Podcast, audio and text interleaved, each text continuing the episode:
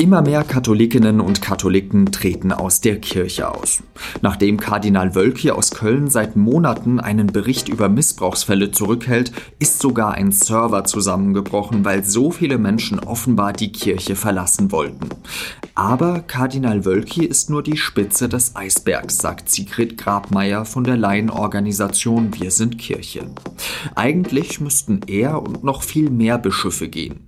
Sie hören auf den Punkt mit Jean-Marie Magro. Los geht's nach der Werbung. Es gibt viele Gründe, nicht zum Arzt zu gehen. Zu fleißig? Zu leidig? Zu motzig? Zu rotzig? Aber nur eine Alternative. Zu Krü. Videosprechstunden mit qualifizierten Ärzten, Krankschreibungen und Rezepte auf Smartphone. Bezahlt von deiner Kasse. Krü. Jetzt App laden. Die katholische Kirche hat in den vergangenen zehn Jahren mehr als zwei Millionen Mitglieder verloren. Das hat vor allem mit der Vertrauenskrise in die Institution zu tun. Der Missbrauchsskandal, die mangelhafte Aufklärung und dann noch der Eindruck, dass die Kirche einfach nicht mit der Zeit gehen will, sind wohl die Hauptgründe dafür. Es gibt genug Menschen, die an Gott glauben, die aber meinen, ihren Glauben außerhalb der Kirche ausleben zu können. Sie fordern zum Beispiel die Priesterweihe für Frauen, die Abschaffung des Zölibats oder die Möglichkeit, sich als gleichgeschlechtliches Paar kirchlich trauen zu lassen. In den vergangenen drei Tagen haben sich knapp 70 führende Kardinäle, Erzbischöfe, Bischöfe und weitere Führungskräfte zur digitalen Frühjahrsvollversammlung der Deutschen Bischofskonferenz getroffen. Und der Vorsitzende Georg Betzing sagt zur abschließenden Pressekonferenz, die Kirche würde sich den Vorwürfen des schrecklichen Missbrauchs an Kindern und Jugendlichen stellen. Um die Missbrauchsfälle aufzuklären, habe man sich geeinigt auf eine regelkonformen, transparenten und unabhängigen Aufarbeitung in sogenannten Aufarbeitungskommissionen. Diese Kommissionen sollen mehrheitlich aus Menschen bestehen, die nicht zur Kirche gehören und teilweise von den Landesregierungen der jeweiligen Bundesländer ernannt werden sollen. Aber gerade in den vergangenen Tagen hat die Kirche neue Rückschläge verkraften müssen. Im Erzbistum Köln hat der umstrittene Kardinal Rainer Maria Wölki einen Bericht der Kanzlei WSV bisher nicht veröffentlicht. In diesem Bericht soll stehen, dass es ein nicht gekanntes Ausmaß an Fällen von Missbrauch in Köln gegeben habe. Wölki bittet um Geduld. Am 18. März möchte er einen zweiten Bericht veröffentlichen. Aber vielen Gläubigen war das zu viel und sie sind aus der katholischen Kirche ausgetreten.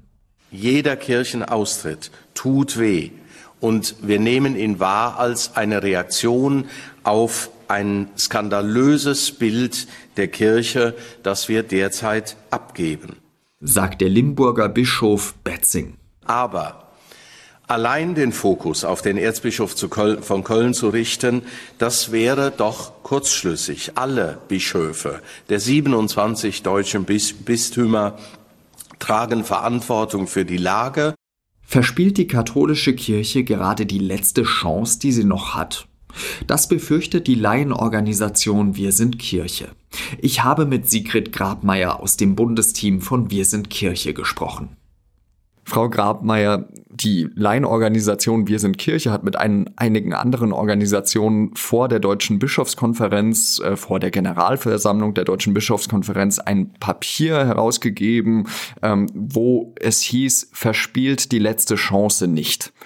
Würden Sie sagen, nach diesen drei Tagen, dass sich die Bischöfe, die Kardinäle, die Priester ein Beispiel an diesem Papier genommen haben? Also ganz sicher bin ich mir da noch nicht. Das müssen ja in der Bischofskonferenz, da muss ja Einigkeit bestehen. Und in der Bischofskonferenz besteht inzwischen alles, nur eines nicht Einigkeit. Also wir haben jetzt im Moment den synodalen Weg. Da gehen ein paar Bischöfe mit, paar Bischöfe gehen halt nicht mit. Und ich glaube, wenn die das jetzt vermasseln, dann springen in der römisch-katholischen Kirche auch noch die letzten Getreuen ab. Wir sehen das im Moment bei Maria 2.0. Das sind alles Frauen aus der Mitte der Kirche. Die sind in ihren Gemeinden aktiv, die tragen dazu bei, dass Gemeinde lebt.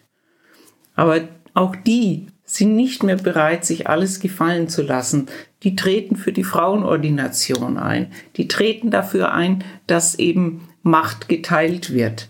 Und wenn da nichts passiert und wenn die Frauen, die jetzt auf, der, äh, auf die Straße gehen auch, ja, wenn die wegfallen, ja, was passiert denn, denn dann in den Gemeinden? Die dümpeln doch eh schon oft nur noch vor sich hin.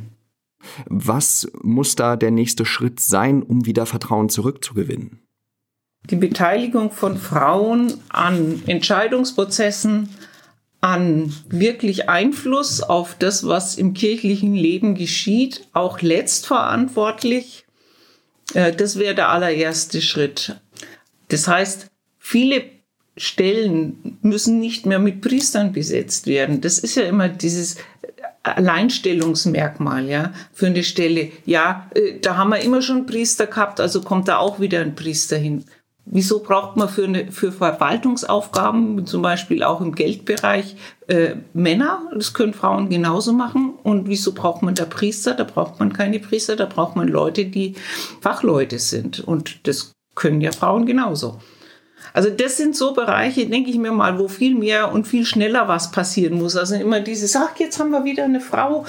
Das ist zu wenig. Also da muss einfach viel mehr passieren. Und das andere ist auch, dass im gottesdienstlichen Bereich einfach diese ja, Vorherrschaft des Priesters ja einfach immer noch so überbordend ist.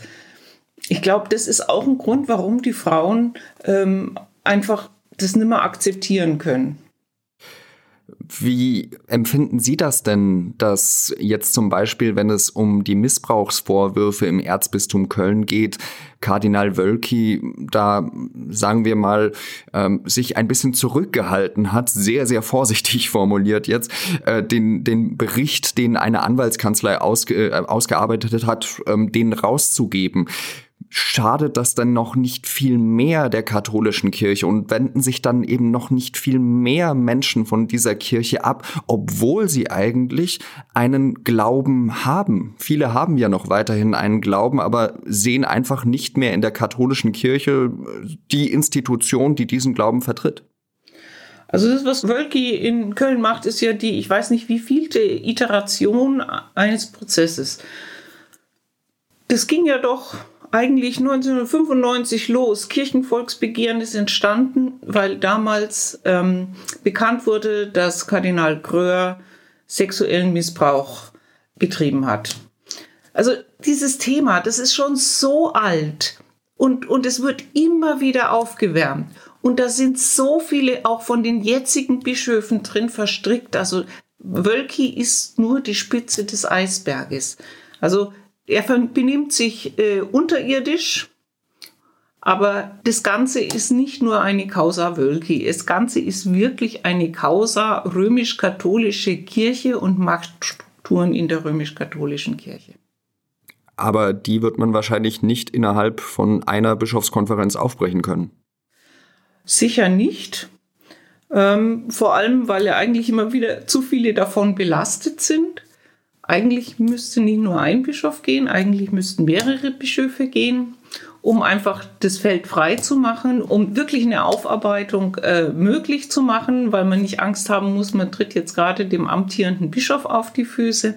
Ja, also äh, das wären, glaube ich, äh, Entscheidungen, die müssten die Bischöfe, die wissen, dass sie da drinstehen in dieser Verantwortung, die müssten die für sich selber treffen und dann würden sie auch das Gesicht nicht verlieren. Was würden Sie denn jungen Menschen sagen, die gerade zweifeln, ob sie aus der Kirche austreten sollten, aus der katholischen Kirche wohlgemeint? Ähm, warum sollten sie trotzdem weiterhin in dieser Kirche bleiben? Also was ich jungen Menschen raten würde, ist, ähm, greift wirklich auch äh, zur Bibel, beschäftigt euch mit den Botschaften der Bibel. Und dann sucht euch zum Beispiel in Jugendverbänden Gleichgesinnte. Und es ist nicht so wichtig, dass da immer äh, Großgottesdienst gefeiert wird, aber es ist ganz wichtig, dass ihr euch auseinandersetzt mit der Botschaft, die für die Kirche eigentlich stehen sollte und äh, für diese im Moment nicht stehen kann. Und ich kann jeden jungen Menschen äh, verstehen, der für sich sagt, ich möchte jetzt aber mit meinem Geld diese Institution nicht mehr unterstützen. Ich bedanke mich ganz herzlich dafür, dass Sie sich Zeit genommen haben, Frau Grabmeier, und ich wünsche Ihnen dann noch einen schönen Tag und äh, bis hoffentlich bald wieder. Dankeschön, das wünsche ich Ihnen auch. Es wird in der Altenpflege weiterhin keinen bundesweiten Tarifvertrag geben. Eine Kommission der Caritas soll den Antrag auf einen flächendeckenden Tarifvertrag abgelehnt haben. Das berichtet die Gewerkschaft Verdi. Eigentlich war vorgesehen, dass der Mindestlohn in der Altenpflege bis 2023 um 25 Prozent steigt.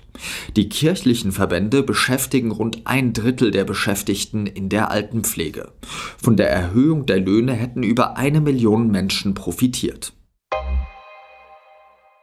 Der Bundestag hat die Immunität von Georg Nüßlein aufgehoben. Daraufhin hat die Generalstaatsanwaltschaft München Ermittlungen gegen den CSU-Abgeordneten eingeleitet. Es gehe um den Anfangsverdacht der Bestechlichkeit und Bestechung von Mandatsträgern. Nach Medienberichten wird Nüßlein vorgeworfen, gegen eine Provision einen Maskenhersteller an die Bundesregierung sowie die bayerische Landesregierung vermittelt zu haben. Er soll dabei keine Steuern auf die Provision gezahlt haben.